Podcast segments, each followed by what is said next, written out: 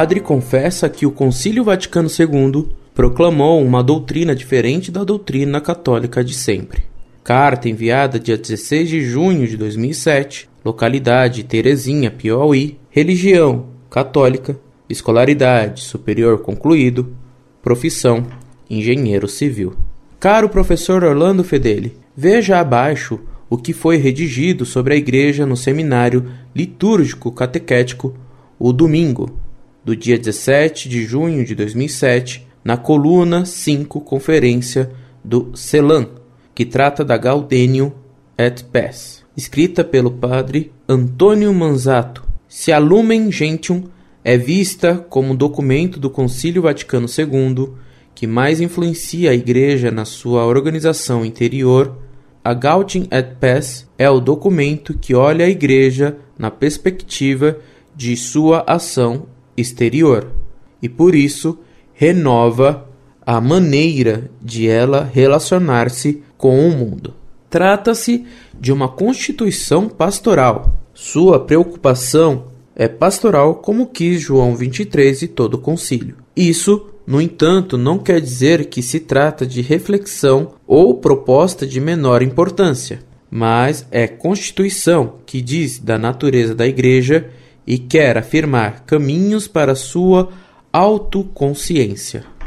Diferente de posições antigas que viam o mundo humano como inimigo a ser combatido, muitas vezes como pecado a ser evitado, a Gaudium et Pes olha positivamente para o mundo e a sociedade e, ao contrário do regime de cristandade, vai com eles dialogar a Igreja, pois não existe em função de si mesma ou de sua salvação, existe como serviço e em função da salvação do mundo. É todo o mundo que precisa ser evangelizado, transformado em reino de Deus, do qual a Igreja é simplesmente sacramento e não realização. Por isso mesmo, as alegrias e esperanças dos povos são também as da Igreja. As ações dos cristãos não se esgota no culto espiritual, mas atinge o chão do mundo para transformá-lo desde ali em sua busca de paz e de justiça. Disso resulta que as questões relacionadas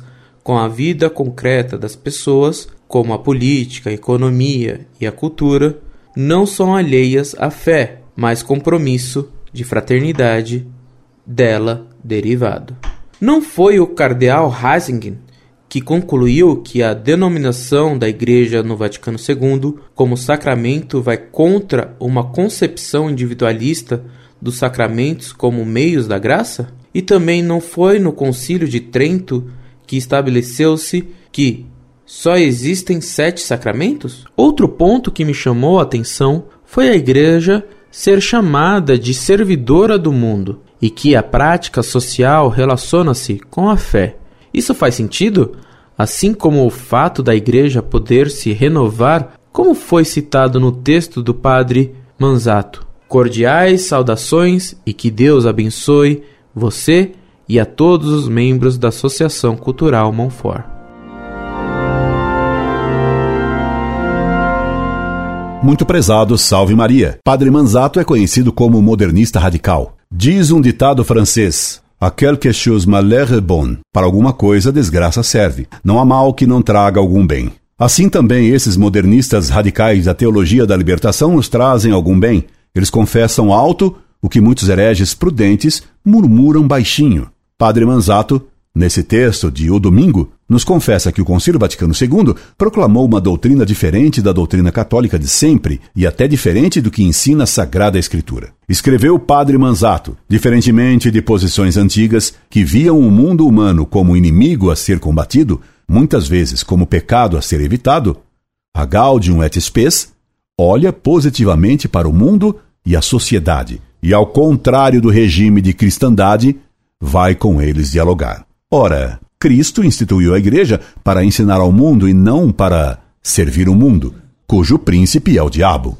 Esses padres, seguidores do Concílio Vaticano II, querem servir ao mundo, por isso servem mal a Deus, pois que, inspirado por Deus, São João escreveu: Não ameis o mundo e nem as coisas do mundo. Se alguém ama o mundo, não há nele o amor do Pai.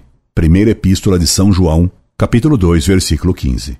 Deus nos admoesta a que não amemos o mundo. Padre Manzato, com o Vaticano II, quer não só amar o mundo, mas quer até servi-lo. A quem serve Padre Manzato? A Deus Pai ou ao príncipe desse mundo? Incorde Jesus Semper, Orlando Fedeli.